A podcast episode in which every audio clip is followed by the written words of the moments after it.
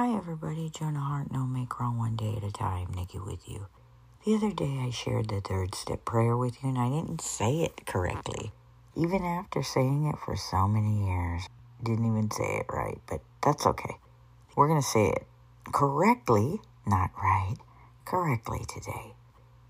Third step prayer God, I offer myself to thee to build with me and to do with me as thou wilt.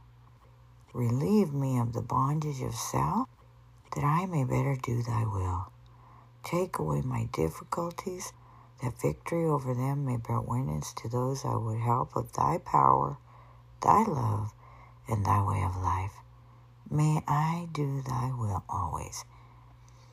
And I was always sincere when I said that prayer. And all I got to say is these things work. These one liners work. That's third step prayer. Alcoholics Anonymous, page 63. So let it work for you. Let it work for you. There you go. Let love lead surrender. Let love lead.